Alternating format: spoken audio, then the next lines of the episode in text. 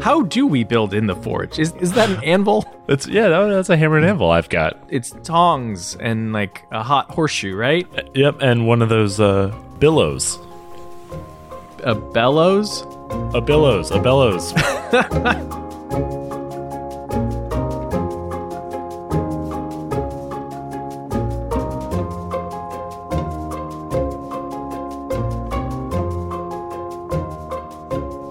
Live from the Mundangerous Stacks in New York City, I'm your host Shane, And I'm your host, I-Hsien. and welcome to episode 191 of Total Party Thrill, a podcast for game masters and players where we discuss our campaigns in order to inspire yours. In this episode, we're headed to the library so the GM can dump a lot of lore in our laps. But we're actually excited about it because it's going to be a great session. But first, the Rogue Traders attend another dinner party in the Dynasty Unwarranted campaign. And later, the Bookwyrm can't wait to get its claws into a dusty tome in the Character Creation Forge.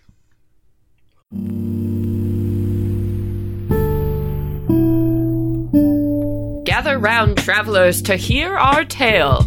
Venture Maidens is an actual play 5th edition podcast made by four longtime friends and lifetime gamers. We take our role playing as seriously as we keep our bulges tasteful. So if you're looking for an epic high fantasy tale spun by a killer cast, give us a shot. We publish new episodes every other week and live stream our game recordings on Twitch. Now get on out there and download Venture Maidens wherever podcasts are free. Hope to see you in the community, and don't forget to venture away. All right, so before we get started, um, do have a bit of news, um, some good news and some bad news. So, unfortunately, one of our uh, longtime friends of the show, uh, Jef Aldrich, who's one of the hosts of the System Mastery podcast, uh, has taken ill. Um, he recently had a daughter, and um, more recently has found himself in the hospital with a frankly terrifying blood pressure. Um, something that he described, or the doctor described, as the resting heart rate of a cocaine addict. Which he is not. No, he's not. um, so anyway, it's it's a really scary time for somebody who's been a friend of our show. He's actually the person who pulled together um, the original draft of the character creation forge for us. He listened to every single episode to pull all of that information out.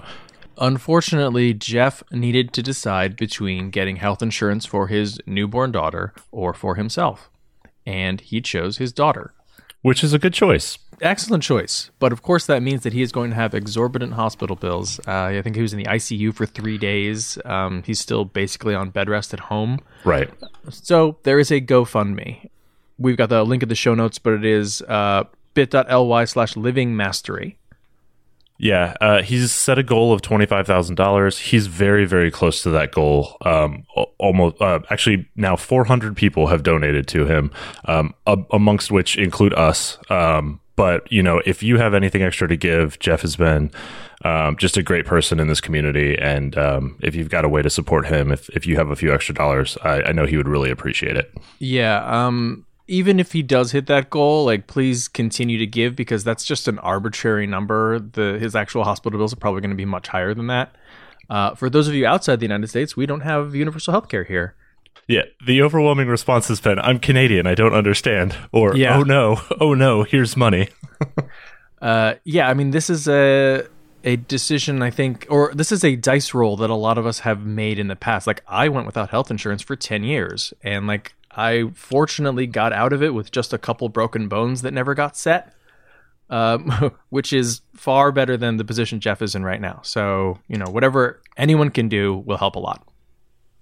So, on to the good news. Um, launching this week is the Kickstarter for the 2019 edition of AcadeCon, which is one of my favorite conventions and one that I have attended every year, except for the year where I missed my flight and could not get there. It is definitely your favorite convention in Ohio. it is 100% the only convention I would go to in Ohio.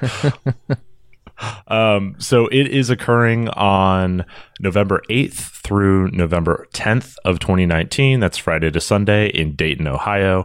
Uh, Michael, um, the host of the RPG Academy podcast, puts it on and organizes it. There's usually hundreds of people in attendance, uh, but in order to raise money to book the venue and different things, he runs a Kickstarter to pre-sell badges. So um, if you would like to attend, it's a great way to get a badge um, a little bit cheaper than you would uh, through the regular sales. If you'd like to sponsor it in some way, which is another thing we usually do, um, you know, you can have your name on a tabletopper or in the um, program, different things like that.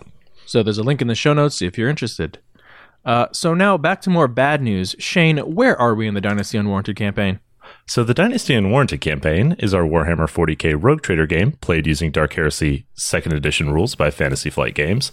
And on the Death World Iblis Prime, in the frontier city of Meridian, the Rogue Traders have set out to establish a colony in the name of the Holy Throne of Terra and profit. And after tracing the sabotage uh, in their minds back to the Technogangers, the crew have switched from rogue mode to trader mode and are now preparing for the pending arrival of a small Kroot fleet. Yes, this is one of the benefits of being rogue traders in that we can have these kinds of interactions with horrible, terrible Xenos. Oh, yes. Uh, the Kroot, if you don't recall, are small. Are they small? They seem small. They look pretty like small. co- koboldy shape. Yeah. Uh, but they're like reptilian, avian pack hunters uh, with really good weapons, Yep. which Trank is excited for. Uh, and they also eat people. Yeah, their, their whole deal is that they absorb the DNA of various species that they hunt in order to make themselves uh, better hunters. Right, which is not how digestive tracts work, but whatever. Well, they have uh, like their their mages basically do that. They use the warp for this. yes, they have tiny mages in their stomach lining. So, upon arrival uh, of the Kroot fleet, the His Enduring Light immediately hails them for an audience, and they're granted one. So, the Rogue Traders uh, are accompanied by their full honor guard, as well as their Dark Eldar bosun, Sarith, who you may recall is a, a former Dark Eldar incubus who decided to come along with them in their very first um, prison escape adventure. right, and who now runs um Discipline, the, yeah, the discipline detail on the ship. or at least punishment. Right. Look, most most people get out alive. right. Most people keep their limbs mostly intact. So the Kroot, uh, of course, not being uh, shaped in the glorious form of man, are blunt. They're a bit insulting, honestly, although they're they're polite about it, uh, and they're they're kind of preening, almost like uh, grown up birds. Um, and they, you didn't, you weren't ready for this. I think when you first got on board, and then you were immediately reminded of this fact by Echo. Um, but Kroot humor is extremely driven by irony. Um, so naturally, they offer the Rogue Traders a banquet in their honor. Uh, wherein they serve some of the most exquisite and rare preparations you have ever seen of what is almost certainly human flesh. This uh, well, it smells really good, which is not, which is very disconcerting. Very unsettling. it's not unsettling to one person though. Uh, the bosun, who is enthusiastically appreciative of this. I mean, he doesn't really see us as people, so it's not cannibalism to him, which No. uh, he's a little disappointed by. Right. Uh, and as the crew stare expectantly, um, enjoying the looks on your faces as you slowly realize what they've served you, uh, your rogue trader, Silva Lionheart, uh, does not shy away. Uh, in fact, in order to prove her mettle, she sits there and calmly, one bite by bite, eats her dinner uh, while conducting negotiations. Yeah, uh, the rest of us, mm, we drink the wine. That's about it. Exactly. Uh, of course, you know, we're hungry now, but dinner still proceeds, and we begin to come to some loose terms uh, for a trade of our ore that we've been able to mine, as well as corpses of emerald stalkers. the genetic material, right? Like that's Right. that's the value of the Emerald Stalkers. Right, so they can consume it. Uh, in exchange for Kroot weapons, which are really nice. But it does reach a snag when the Kroot, at the very last minute, uh, decide that we need to throw in the honor guard on our part of the deal. Yeah, like just all of them. Just leave them here. They'll be Yeah. Mm-hmm. fine. They're ours now. Nothing bad will happen to them. So uh, this was one of the most entertaining debates that you guys have deliberated on uh, in in the course of Rogue Trader, um, both telepathically and out loud. Uh, all of you are weighing in on the literal value of a pound of flesh. Um, and trying to weigh that against damage to morale and morality, as it were. This was, yeah, a very strange conversation for me to be having because for the very first time, Trank is sort of like the one who's putting a stake in the ground and saying, "No, this is the line. We are going no further." yeah, we will. We will not condemn a hundred some odd honor guard armsmen to their deaths. Well, I mean, I don't have a problem with that. It's that. well, I won't by, sell them. Death, right, to be eaten by Xenos. right. I mean, if they're if they're being sold for some other purpose, I don't right. know. Maybe you would happily sacrifice them to fight these Xenos in a in a losing gambit, but oh, you would absolutely. not sacrifice them for profit. Yeah, I will say attack right now, and we will all die heroic. Well, they will all die heroically. the The human resources department would not approve of of wasting our human resources. right. I mean, all their gear too. Really, it's a lot of guns. so ultimately, uh, you guys did decide that you were not willing to leave the honor guard behind. I'm pretty sure Trank like insisted that he would start shooting some people if we tried to leave the honor yeah. guard behind to the ridiculous Xenos and their weird heresy. Right, you would have had to leave the honor guard and Trank behind. So the crew um, do allude to the fact that they intend to take another meeting with a major trade partner, and ultimately you guys let the deal collapse, right? Like you're just unwilling to to cross that line, um, but decide that what you can do is foil their trade negotiations with their other partner and then revisit the crew um, to get more favorable terms. Yeah, if we can't have this trade deal, nobody will have this trade deal. I, I love this. I think this is the most rogue traderly thing you've done, which was like, cool. We walked away from the deal because we weren't going to make a bad one and then we pivot to, but you're not going to get a deal out of this anyway. You'll be back. Yeah, this is one of those situations where I think both sides were a little surprised at the way that the negotiation panned out, but then it spun out into something more interesting. So, like, I think you were confused at first that that we wouldn't just give over the armsmen. I was, yeah. I was very surprised by that. You draw weird moral lines. Yeah, yes. it was sort of nice to find out where Trank's line actually was. He was like, "Wait, wait, no, no, that's that's a terrible idea. We're not doing that." And then I think we were surprised that the crew wouldn't give in. Like they they were like, "No, we want the armsmen." And we thought, all right, we'll push back. We'll negotiate in some way. The we'll give them something else that they want. But there wasn't anything else they wanted. They like wanted to humili- humiliate us by taking the armsmen. Mm-hmm. We said, oh no, no, we don't get humiliated when we can help it. Yeah, no, that was that was the most surprising thing. I think was. I mean, for me, I knew there was a chance you rejected it, and I kind of had some ideas of what could go on next. Um, but I don't think we've ever had that sort of thing in an RPG where we typically like move forward. The plot seems to be like gaining momentum in this direction, and then it's just like it falls apart. Like it just fails, right? And now we we've got to like regroup and figure out what do we do next. And you guys pivoted real quickly, which I was really proud of. But like usually in games, you don't let that happen, right? Yeah, like, it was it was a nice like uh, there wasn't meta chatter. It was it was a nice like in character moment of no, we're not doing this. Okay, what do we do? Well, I know. Let's screw them. Yeah, exactly. we can still get what we want here. We just have to go a more roundabout way. So, at any rate, um, the Kroot are disappointed, but remain exceedingly polite and offer you a parting gift of, uh, as you mentioned, shall we call it mysterious jerky, uh, which is accepted gleefully by Sareth. Yeah. So, later that night, Echo and Flare have returned to the His Enduring Light, and they examine the Vox traffic and identify the most likely major buyer the Watchtower. I will say very quickly that this is one of the benefits of playing a game where you're not out trying to save the universe, where, you know, you can just get derailed and now we'll just undertake a revenge mission because, you know, why not? We're not on a timeline where everybody dies. Right. I mean, until until you are. Yeah, I mean, it's definitely gonna, it's coming, and we'll find out exactly how next week. So, this week we are talking about going to the library, which is a great deal of fun in pretty much any game, uh, but it's sometimes hard to pull off because we've got a question from listener Chris. He says So, one of the challenges of campaigns that incorporate politics, history, and prophecies, looking at you, Eberron, is that there's so much story and information to get into your PC's hands and heads but my episodes in the Regal Library of Regalport are, despite the drow librarian and his dog sized scorpion, not as exciting or revelatory as I would like them to be, and I don't want to just use, quote, the library as a gigantic clearinghouse for plot hooks.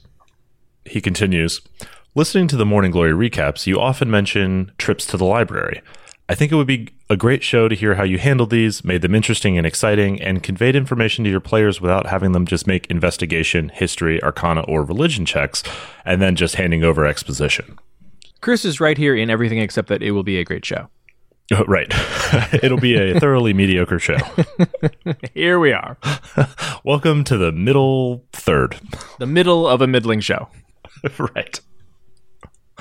All right, so um, let's kind of break this into how we did it um, in our games, and it's not just Morning Glory, right? We've we've definitely had library sessions in our, our long running Dark Sun game, as well as even in um, Rogue Trader, so we can kind of draw from all those examples. Um, and then I think there's probably a few other tips that we can talk about that haven't necessarily applied to us, um, but would be good to keep in mind. Yeah, I think it was surprising, sort of, you know, looking back through our games that we played, like how often we do go to the library or undertake research. Like, yeah. as a group, all of us are, are like, uh, I don't know, maybe we should look into this. Uh, can we make some knowledge checks? Yeah, well, I think that's actually um, a common theme for the games that we play is that knowledge exists, but often it's been lost or sequestered or needs to be like rediscovered, right? Like it's not necessarily a quest for true discovery; it's a quest of figuring out what what civilization has already figured out uh, and then just advancing that. Yeah, this. I mean, this is sort of part and parcel of most of the settings that a lot of us play in, right? If you play a fantasy setting, probably there's a long lost knowledge from the ancient days or the first age of the world. If you're in a post apocalyptic setting, like, you know, how how did the world end and like what lost technology was there? It, it comes up a lot. If you're playing 40K, it's both. Right. uh, as well as lots of knowledge that hasn't been lost, but has been actively sequestered in order to prevent people from gaining access to it, right? Which is basically the role of the Inquisition. Yeah, and you have this uh, built-in antagonist slash um, occasional ally in whatever organization is sequestering that information. You know, it, it, it might be at some point like uh, the party needs that information and it, it's helpful to the people who are keeping it hidden. Uh, and you know, in the early parts of the game, they're they're certainly doing their best to prevent it from getting out. Yep. So one of the ways that we often incorporated this was that the library usually ended up being part of a knowledge or religion check we made. Um, and it was like, you don't know the answer to that question, right? You don't know what this is, but you do know the place that would probably have the answer, right? Um, so either the players would ask the question and, and roll the check for where can we go to find this, or the GM would put it forward as like, oh yeah, you've never heard of this. Like you, you have no idea what the Red Hand Syndicate is. But if there's any place that would have records about necromantic organized crime, it's the Royal Library in Reckonmark. Yeah, this is uh, a great way to kick this information down the road when as a GM you have no idea what it is. Mm-hmm. Your players are like, oh, I'm going to make them some knowledge checks, and you're going, yeah, all right, I'm familiar with this lore, no big deal. They do do really well, and you're going, oh crap, um, I don't remember, or wow, I really need to look in this, or I have no idea because I haven't created this yet. You know what? let's let's take a little trip to the library that is in another city and Tomorrow, when you get yeah. there there will be information right yeah i bet you'll get there roughly mm, next session uh, and then the other way um, that we we kind of access this a lot is through downtime activities, right? So for my character in Morning Glory Bran, that was something that I just invested a lot of my downtime in developing was the library as a resource for the party uh, mostly by regaining my permission to access the library as a as a member of the Inquisition. Right, very quietly. uh, did they remove my pass when they exiled me? No, right. they weren't that thorough. Okay, good. It's called excommunicated. All right, it's a religious organization. Yeah, and using library time as a downtime activity prevents uh, your main session from getting bogged down in constant trips to the, li- to the library. So you can have um, a game that is really steeped in lore and lore that needs to be unearthed, uh, but you can just sort of have one person doing that or you know everybody doing it but in between sessions so that you don't have to role play it out every single time you can just do it the first few times or when there are actual interactions in the physical library Yeah. So another way that we make the library kind of more of a more of an exciting thing is to make access to the library a reward, right? Yeah, I think the first task is usually finding the library, right? It, there's that initial check, and you're finding, oh, which library do I need to go to? Okay. That's relatively simple. But in something like 40K, there's the black library inside the webway, right? Uh, Yep. Where like all this information is stored, and like one, people don't even really know it exists, but like if it does exist, where the hell is it? Mm-hmm. But even if it's like a normal library, it's like the grand library in the middle of the city, and you can just walk in, you're not always necessarily guaranteed access. At least not to all the stacks, and, and probably not to the restricted section, like a la Harry Potter. Right. Yeah. So you might have some type of encounter in order to even gain that access, right? There might be um, guards or docents or librarians or whomever inside. Um, or likewise, gaining the knowledge within the library might be punishable itself, right? Like knowing the knowledge of the restricted section might make you a traitor or a heretic or whatever that prevents you from being able to continue to exist normally in society.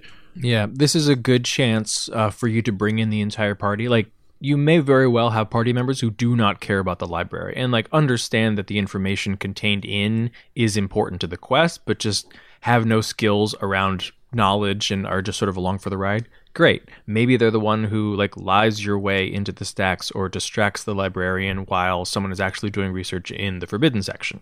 Right. Like Ron Weasley is not there to do research. Ron Weasley is there to cause a ruckus. Right. Ron Weasley exists to get kicked out. yes. Success. Uh, you can also make the library a reward by uh, making it a privilege for certain characters, right? Like for Bran, being an Inquisitor meant he got access to the library in Thrain. Right. If you have the sage background in fifth edition, it might just be that, you know, everyone is confronted, uh, but you're all allowed in because, oh, you are a sage. Of course you are welcome here. It's it's a nice moment for character choices to actually matter. And then the other way to do it is, you know, if you if the characters go there early on in your campaign and, and get turned away because they're nobody or they don't have permission or whatever, uh, later on, if they come back, they might now have suitable renown and they would be welcomed and you know they would they would have the right to access it. That's a reward in and of itself. Yeah, you show up with like all these books in your hands and you're like, "You remember me? I came here earlier and you wouldn't show me to the library. Big mistake." Yeah, here's my book toll. I've made my minimum contribution. Let me in the library. Uh, so another thing we found is, uh, and this is a canonical thing, um, but in Dark Sun, the library itself was a challenge to be in. Um, there's the uh, Lost Library underneath the city of Tyr, um, which is like a sh- shifting stacks and like impossible to navigate and filled with um, crazy people who are trapped there who want to attack you and, and various other like major threats. So even getting into the library to find what you need, difficult. And then when you're there, um, you know, the library itself is fighting against you. Right. Even the books may try to trap you inside through, you know, hypnosis or like leading you to believe the correct information is inside them. If you just look one page further, Just one more page. Just one more page. I'm so close. It's in the index. I can see it in the index. I'm so hungry. I'm so thirsty, but I'm almost there. This is my life now. Even if the library itself isn't trying to attack your party, um, you do want to make it some sort of challenge if you're not just hand waving or doing um, library time in downtime. Uh, you, you do want people to be making checks, and you do want to have the conversation, like have people talk out loud about what it is they're looking for, what kind of connections their uh, character is making or attempting to make, um, and then guide them in that general direction depending on the information they're giving you and the rolls on the dice. Um, either you know false connections or uh, paths that the player may not necessarily have thought of, but that become apparent to the character who's actually in the building. I think that's really important when you're giving players the information is like start from what are the players looking for, right? make sure that you're giving them the information that the players have said is interesting to them, not just two pages of lore that you pulled out of the like the Eberron source book, right? Which is general information and maybe not relevant. Um, you know, and the flip side, of course, if they fail on those rolls or do whatever, then they might have false information or they might have difficulty or fail to find what they're looking for specifically. Yeah, I think practically in this kind of scenario, what I would do is I would take information from the Eberron source book, um, and then I would I would physically tailor it, like rewrite parts of it or swap some bits of lore out or add additional parts from some other section of a of a different book, uh, specifically geared toward one the campaign that I was creating, and then the information that the particular character slash player was looking for. So you know, uh, Lou was looking for information about uh, the Daelkyr and like you know what is she and like what are um, the half bloods, and, and so I like I put the information that I wanted her to have, and that was actually canon in the Morning Glory campaign, into a, a, document that ended up being like about a page. Actually printed it out and like handed it as a prop in the like in session.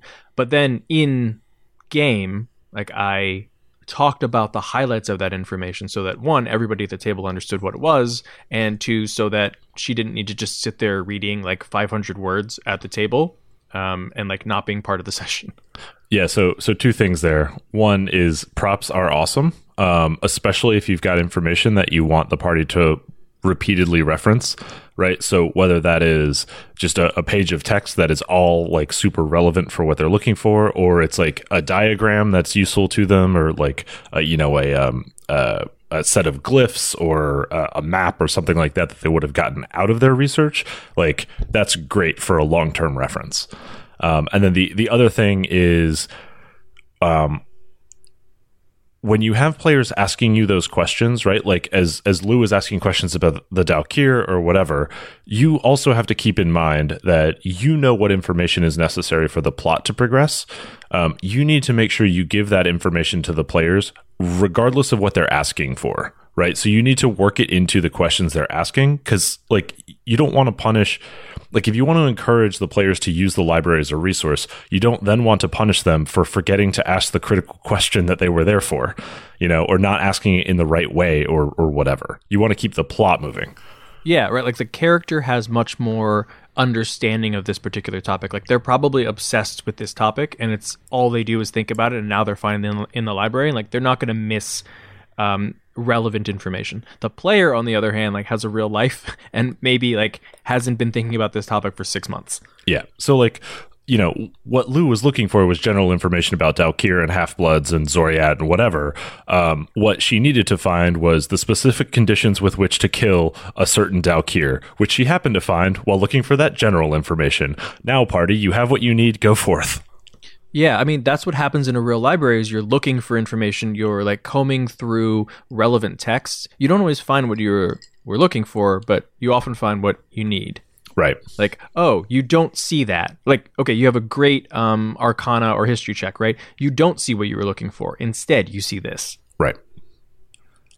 Um, so in terms of, of how you actually share that information and, and kind of picking piggybacking that, if the players are going through the hassle of visiting a library, give them a concrete reward. You know, like make sure that they're clear that like either the knowledge they were looking for or the next step in the path or whatever is in their hands, right? They shouldn't go through the the trouble of like going to the library and like making that the focus of a session and then be more puzzled by the information they got than when they started. Like that just discourages them from bothering with the library.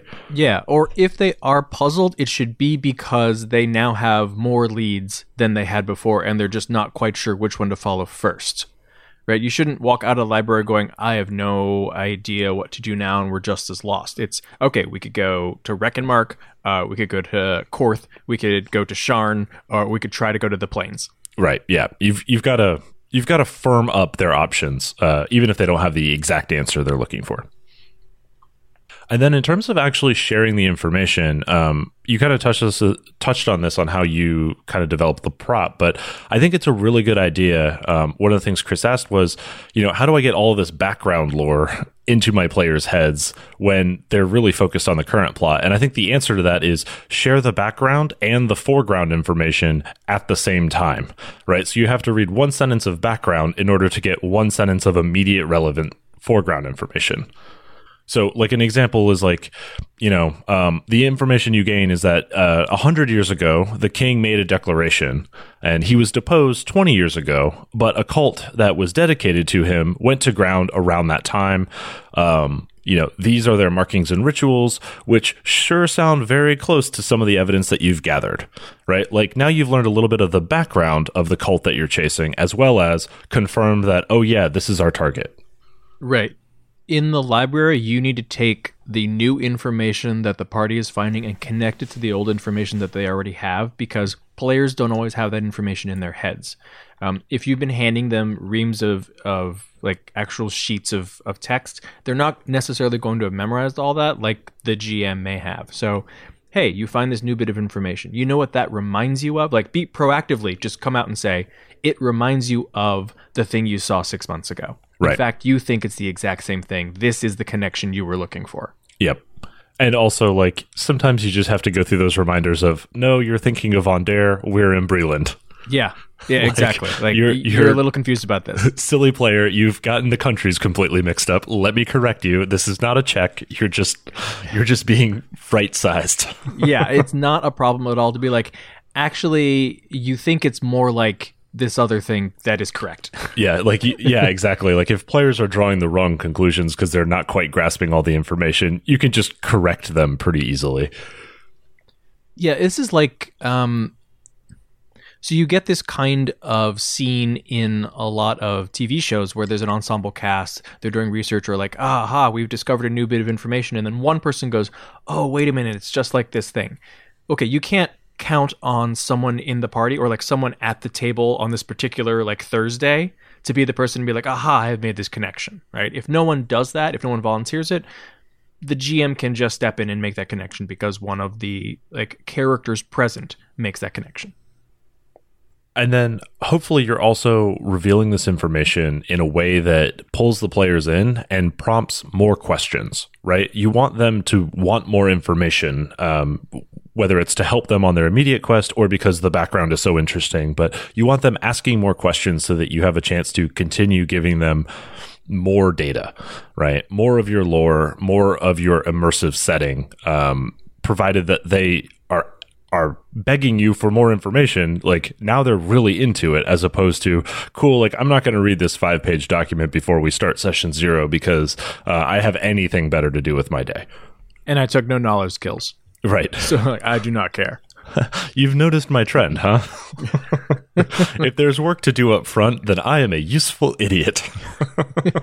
Just point me in a direction. Right. Oh, wow. All these books to burn, huh? Well, we're not here to burn these books?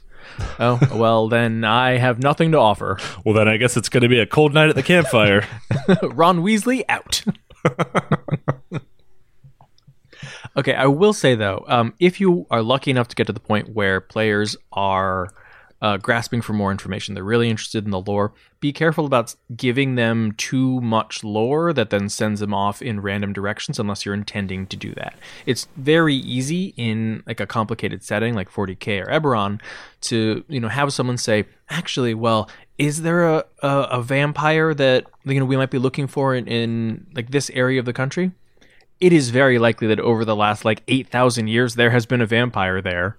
Uh, if it's not relevant to the plot, uh, don't bring it up. Or right. like, or when you mention it, mention it as like a GM who's sort of saying in passing, "Oh yeah, you've heard about this thing, but you don't think it's really relevant. and doesn't seem to really fit." Not, "Oh yeah, yeah, there definitely was." Uh huh. Yeah, I have to do that a lot in 40k uh, because things come up and people remember little tidbits or whatever of, of various lore from all of the various sources, and it's like, isn't there like a thing about the Kroot where they do this? And I'm like, okay, above the table, yes, this is a thing that Kroot do. Here's a funny thing about them. 40k is wacko, um, but here's what you know about the Kroot in character, and here's what we're going to proceed for in Shane's 40k universe because oh boy, would it take too much if we kept going down all of these individual paths. Right. It turns out when you pay writers by the word, they create a lot of A lore. lot of words. and sometimes a lot of that lore uh, matches up with other stuff or reflects it or, I don't know, copies it. Okay, so there was this guy named Matt Ward, and that guy definitely got paid by the word, and he really loved Ultramarines. Cato Sicarius. All right, so back to the library. Uh, another thing that we do a lot in our games is add role playing elements to the library itself. Right? Uh, Chris mentioned that he has a drow, um, a drow librarian who has uh, a scorpion, dog-sized scorpion pet, which is terrifying and awesome. which is cool. Like you've like you've got the recurring NPC. That's great, right? The librarian or the archivist or the docent or whomever, right? And and the key then is to leverage like make that connection with the players so that the players are excited to go like check in on what's going on with that weirdo drow scorpion librarian, right? Like get invested in that person. Um, if you can make those NPCs important to the characters, then they have yet another reason to check in at the library. Yeah, and this relationship evolves over time. When they first meet the librarian, um, probably the librarian is not the most helpful person because, like, who are you? I have no idea who you are. You just walked into my library. Um, you look like adventurers, the kind of people who like to burn books. You know, you're adventurers. I bet you come across a lot of strange wares, and I just really love Aundairian brandy, and I just can't get it here. It'd be a shame, you know. It'd be real nice if somebody would just bring me some Aundairian brandy. Anyone. Anyone at all, really. Uh, also, librarians are great quest givers, um, especially early on. Like, I'm looking for rare books. You look like the kind of person who comes across rare books. I certainly could help you if you brought me a rare book, sir. That's how it works here. That's how libraries work. You give me a book, and then you can take a book. Right. Right? what, you think you can just borrow it for free?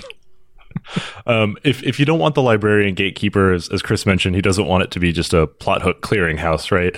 Um, you can also think like other people who use the library um, might become recurring NPCs. So a lot of libraries are filled with students who are doing research. Um, so they might be, or just using the quiet space to study or things like that. You might see the same person there multiple times and strike up some type of relationship with that NPC.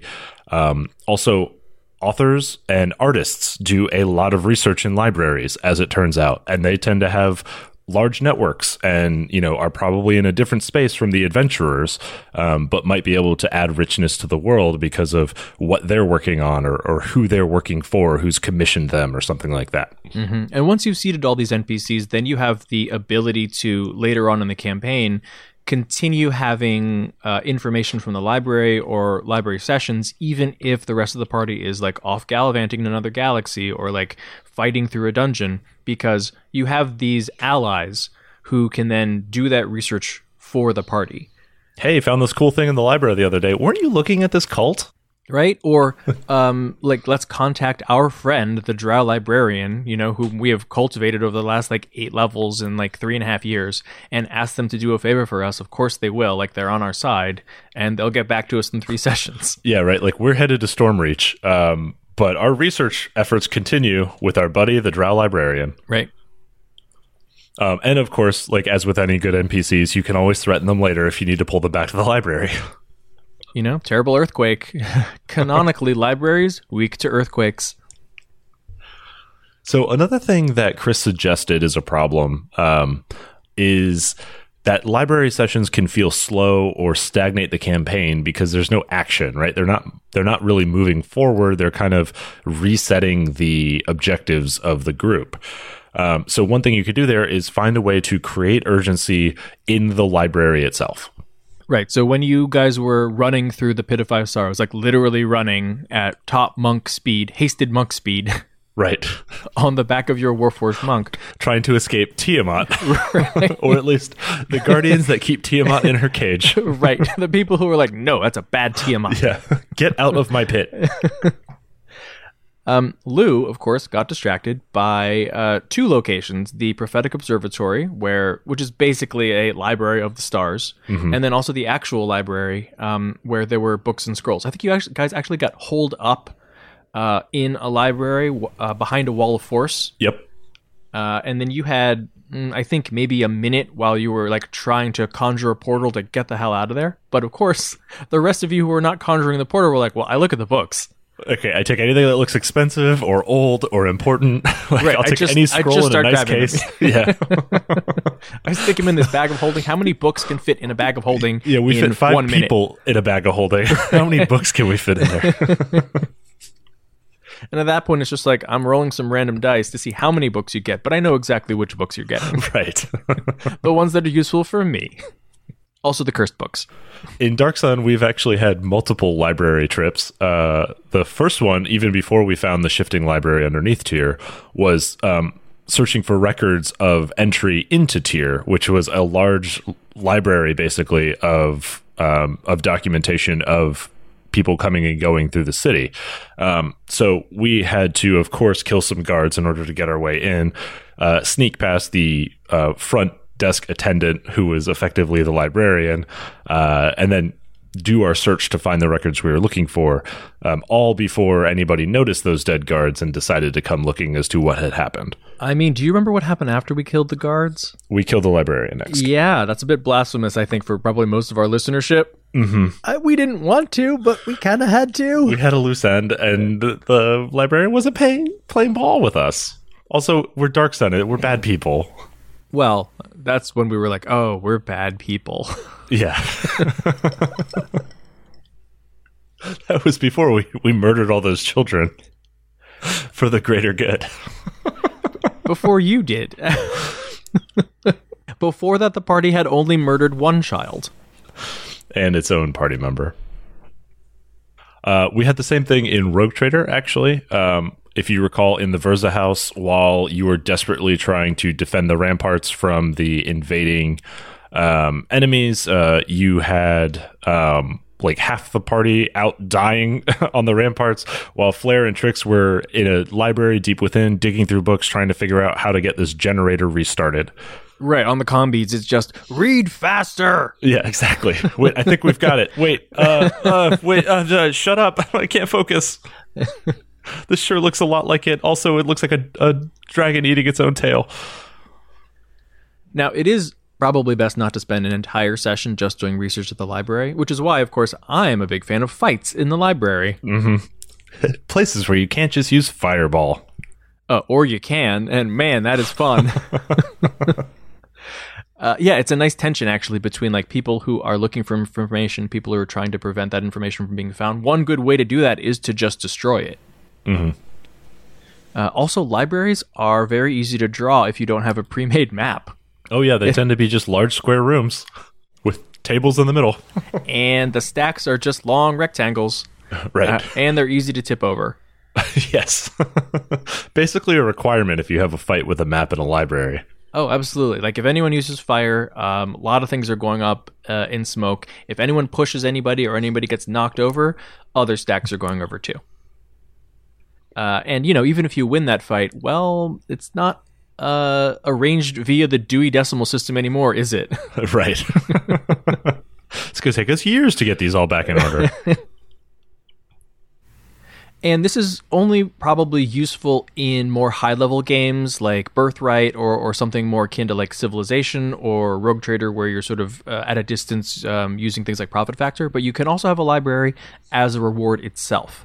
Like if your um, country that you are in control of now is able to build or gain uh, possession of the Library of Alexandria, you will be able to, you know, create um, new kinds of spells, or you know, your research institutions will will be better, or your profit factor increases because you're able to build um, more more kinds of uh, technology because you have access to an STC.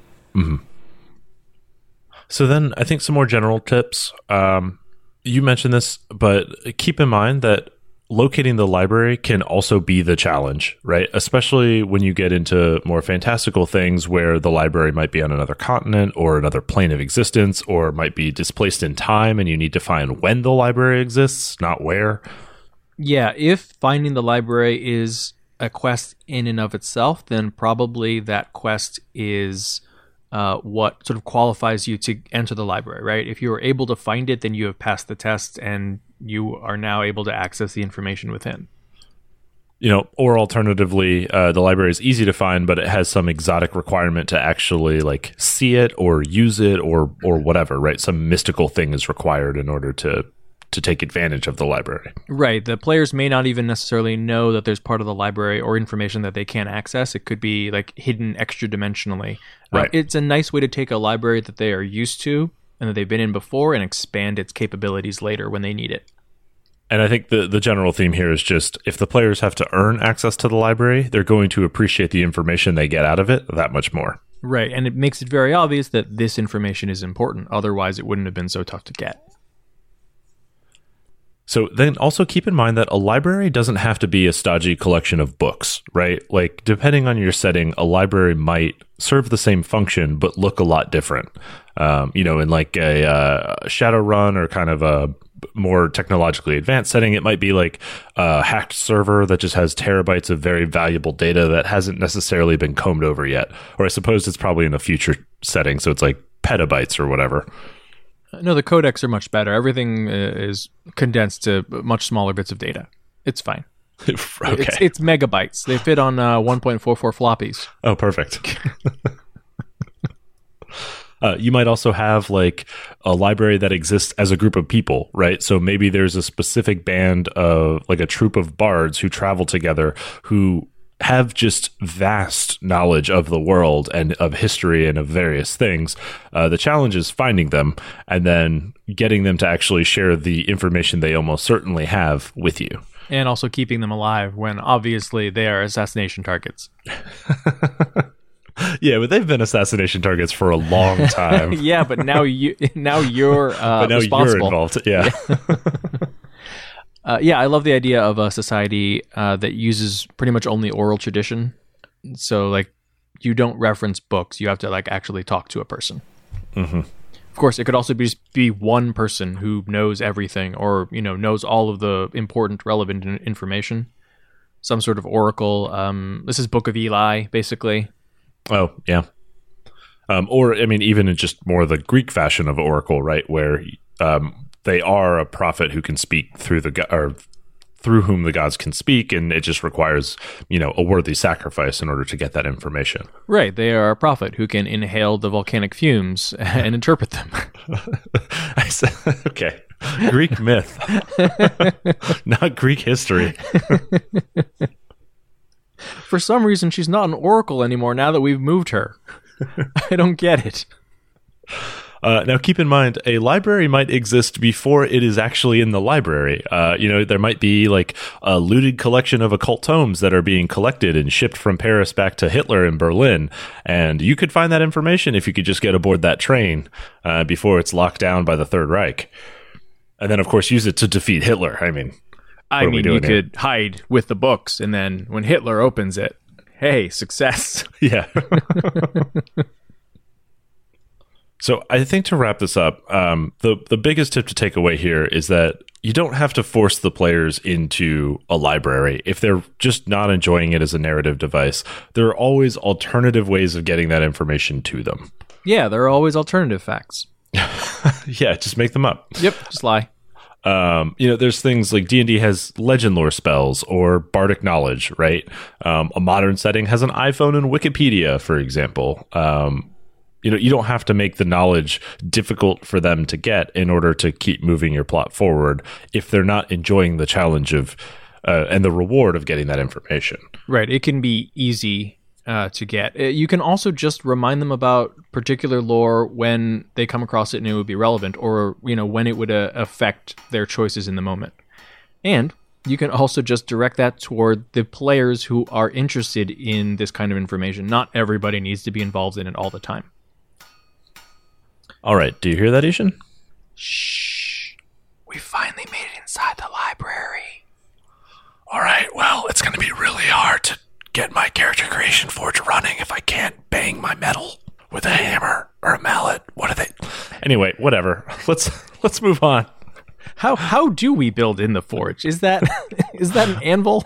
It's yeah, that- that's a hammer and anvil I've got. It's uh it's tongs and like a hot horseshoe, right? Yep, and one That's of those uh, uh, a billows, A bellows. a billows, a bellows. What? I do a lot of character creation forging in here. Obviously, I know the difference between a billows and a bellows, I-Hsien. Yeah, obviously. Well, my apprentice does. Right. He's he's the I've one got- who works the bellows. I've got people for that. Speaking of people, Let's talk about how our listeners can get in contact with us. yeah, we do love hearing from you. You can tweet at Shane at Mundangerous, M U N Dangerous. And you can tweet at I-Hsien at Evil Sans Carne. That's malice minus meat. And you can tweet at the show at TPTcast. You can also email us at totalpartythrill at gmail.com. and you can find us on the web at www.totalpartythrill.com. We're also on Facebook and Instagram at Total Party Thrill. All right, so this week we are building the Bookwyrm. Uh, Shane, how do you spell bookworm? Uh, book worm. W Y R M. Oh, of course, I see. So we're we are some kind of paste eating larva. Uh huh. hmm Great. Uh, so are we a druid? Then we just keep turning into silkworms. Is that, is that it? Uh, we are John, not. druid twenty. Okay. druids druids don't get uh, history, so it's a little difficult. Uh, okay. So, what does the Bookwyrm do? So the Bookwyrm is a uh, uh well, it's a dragon who just really likes knowledge. Isn't that just a dragon? Well, yeah, but like dragons have like hordes and like gold and stuff like that. But this is this is this is somebody who who embraces their draconic heritage, but embraces the hoarding of knowledge. I-Hsien Ah, okay. Sleeps on letters sleeps on the smug satisfaction of knowing everything. in my armchair here. Let me tell you what you should have done. right. Okay, what's the build? The build is Dragon Sorcerer 14, uh, Knowledge Cleric 1, Mastermind Rogue 5. Knowledge Cleric 1, here for obvious reasons. You get very good cantrips like Guidance, which are which is pretty much uh, bread and butter for knowledge checks. And you get expertise in uh, two knowledge skills. History and religion, most likely. Uh, you'll also get some useful level 1 cleric spells, a little bit of healing, um, bless, those types of things. Then Mastermind Rogue 5, uh, you're here for the expertises, obviously. So make sure you grab investigation so you can find information once you're in the library and then get either Arcana or Nature, depending on sort of what most interests you. Um, but note that you'll have to get those from your background because those aren't skills for the rogue. And maybe you take stealth because you want to be quiet because you're in the library. Yeah, that's very respectful. Uh, you'll also get cunning action, and then from mastermind at third level, you get the master of intrigue, which I like a lot because it gives you proficiency in the forgery kit. Uh, so if you have to steal a page from a book in the library, you can always forge a replacement later. Um, as well as disguise kit and gaming set, and two languages, which always helps in your research. I like gaming set because how many times do you see those couched conversations over a game of chess in the park in front of the library? Uh, where you're actually meeting a contact. Plus, Disguise Kit just lets you be that person who is now uh, looking for different information than uh, I, I mean, someone else was looking for previously. Well, with your ability to mimic speech patterns after observing them for a minute, then you can also pretend to be from a faraway place. I mean, that was their speech pattern. Did you not see me Oh, no, I flawlessly heard it. it? I heard it. Uh, you'll you get those two languages. I think um, Knowledge Cleric gives you two as well, so you've got four additional languages, which is helpful because you know not everything is going to be in Common or English. It's always better to do the research in the original language. Oh, absolutely. You don't want to trust those interpreters, which is actually a great plot hook. Uh, finding the interpreter or finding the original text that was interpreted or translated, uh, you know, eight thousand years ago. Um, then you'll get Master of Tactics, which lets you use um, your cunning action to uh, take the help action at a range of 30 feet.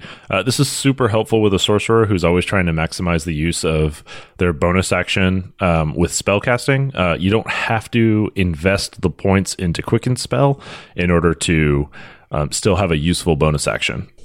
Yeah, and it also means you can just sort of run through the stacks, you know, helping people who are doing Mm-hmm. Yeah. research. That's right. Just Just, tap them shouting on the shoulder. Yeah. Read faster. Uh, and then, in case anybody does tip over those stacks or throws the uh, proverbial book at you, you'll have Uncanny Dodge, uh, which lets you take a reaction to have damage from an attack. I think that's definitely blocking a blow with a book, a big, thick Yeah. encyclopedia. Uh, well, uh, I don't know. I think it might be blocking the damage to the book with your body. I only took half because I didn't save it all. Oh, I'm I'm sorry, S A to S U. right. From sorcerer, you get spellcasting, meta magic. You get sorcery points. Um, you also get turned into a more dragony kind of person, which Yeah. makes sense because you're a worm. right. So you get scales and um, all of that stuff that gives you extra HP, um, draconic resilience, and then you'll have always on mage armor. Uh, at sixth level, you get elemental affinity, which has been nerfed, so you only add charisma to one damage roll um, from a spell, but you know it's still fine. Still gives you a bonus, um, and then you can also spend a sorcery point to give yourself resistance to your element um, for an hour. And level 14, nice little capstone, you get dragon wings, which lets you access all of those floating libraries. Or it lets you access the top level of the library tower. You know, everybody else is having to like circle around the outside like a lighthouse, and you just fly straight up. Yeah, you don't have to use those uh, like rolling ladders, which are Right. a health hazard. Right. Do you know how many librarians have died by falling off them or being pushed off them by assassins? right. Be- being pushed off them by dragon winged Bookwyrms. All right, I'm glad to see the return of beginning at Rogue One. It's been way too order. long. Yes. so yeah, start Rogue One. Then I think uh, take your cleric one. That'll give you all of those expertises and knowledge skills. You are now thoroughly uh, booky. Uh, and then I think you just begin your worm path. Um, you could take sorcerer straight to 14 and then um, finish out rogue, or you can kind of alternate those levels however you want to. Take what's most exciting next. Um, there's no real rhyme or reason to how you take those 14 sorcerer and four remaining rogue levels. So, I-Hsien, who is your Bookwyrm? My Bookwyrm uh, was a bookworm, right? Spent all of her time in the library dreaming about uh, adventures, but never really getting out there into the world. Um, you know, a little bit timid at first until through her research, she realizes her draconic heritage. It was quite a day when she realized that the family she was reading about was actually her own, and lo and behold, they're descended from dragons. And so from there, what does her research turn to but the forbidden section, where she learns how to unleash her draconic potential, becomes a sorcerer, starts slinging spells, and now is out in the world, flying around, still makes constant trips to the library because that is her happy place. Oh, that's that's funny. I mean, not not objectively funny, but just funny because it's it's like kind of the same way I was going. Uh oh. Well, tell me about your Bookwyrm. So my Bookwyrm, similarly, um, you know, believes in the value of knowledge, and when uh, he began manifesting his draconic heritage, um, kind of became an amateur genealogist, and now uh, has spends his time trying to trace and track down his draconic ancestor, Ah, uh, which specific ancestor. Exactly. He wants to know exactly when his bloodline was was merged with the draconic bloodline and and how far back he can trace that. Wait, so his his quest is to find his draconic ancestor and be like, "Yo, when did you smash?" Uh yeah, yeah. and then also like why did you do this to me? I'm going to kill you now. Uh, well, you know, in the meantime, he's just spending all his time on fantasyancestry.com. right. Oh, half this stuff is wrong. He's taken like 623 and me's and every time he does it he gets a different element. It's like am I a red dragon or a cobalt dragon? Fingers crossed. Come on, gold, gold, gold. mm, mm, well, fire. Sorry, buddy. It's brass. All right. So before we wrap up, we want to take a moment to thank our Patreon supporters. Yeah, your support is what makes it possible for us to keep doing this show every single week. So if you'd like to learn more, you can check out our rewards at patreon.com slash total party thrill. And I just want to say thank you to uh, the handful of new patrons that we've got in the last uh, month or so during the hashtag pod raising um, push. Uh, I have also been um, following along pod raising and, and giving some money to podcasts that I've been listening to for a long time. So uh, we appreciate everybody who's taken the plunge and, and joined recently, as well as our longtime supporters. Very happy to have all of you on board. All right, what do we have planned for next week's episode? We're talking about railroading. do we have to? Oh, yeah, absolutely. I, like, I don't even get a choice. You're just going to force me to to do railroading. This Uh-huh. is I'm being railroaded on this podcast. No, no, you're not at all. You have choices and options here, Shane. You could take the left path or the right path. They all lead to episode 192, which is railroading. all right, what are we doing in the character creation forge? well, how do you think you're going to get to railroading? We're building the Iron Horse. All right, that's that's it for episode 191 of Total Party Thrill. I hope we lived up to our name, but either way, I'm Shane. And I'm I-Hsien. Thanks for listening. Total Party Thrill is brought to you by Kobold Press. Want to learn the secrets of elven magic or blast Yep. your enemies with battle magic? Also, yep, What about building cunning mechanical servants with clockwork magic? absolutely do I want to do that. Well, with the Deep Magic series from Kobold Press, it has all of this and more for 5th edition D&D. So, does it have time magic? Oh yes, Does it have rune magic? loads. Does it have illumination? It's so bright. Are there nearly 20 PDFs and new ones coming out all the time? It's almost like you have this copy right in front of you. It's almost like I know these things because I got it from the library. So, in the Deep Magic series, you will find new magic schools, you'll find sorceress origins, you'll find warlock patrons, you will find feats, you will find spells, you will find magic items, and much more. Uh, aren't books great? I love books. Yeah. I almost wish I could copy books very quickly, easily, so I have multiple copies, so I have multiple books, I could, so I could sleep on them. Uh, an entire bed full of books that I could print out. I just wish I could take my book in any form that I wanted it on any device so I could read it anywhere that I was. If only there were some sort of portable document file type that would allow you to do such a thing. It's a format. Uh, mm, I don't know what you're talking about. Pretty sure I just invented a portable document file type. Oh, did you? Okay. Tell me about GIFs. I believe they're GIFs. Oh, are they? yeah, graphical, image, file types. All right. Well, if you if you'd like to learn more about magic and less about uh, document types, you, you can pick up the Deep Magic series for fifth edition at www.koboldpress.com.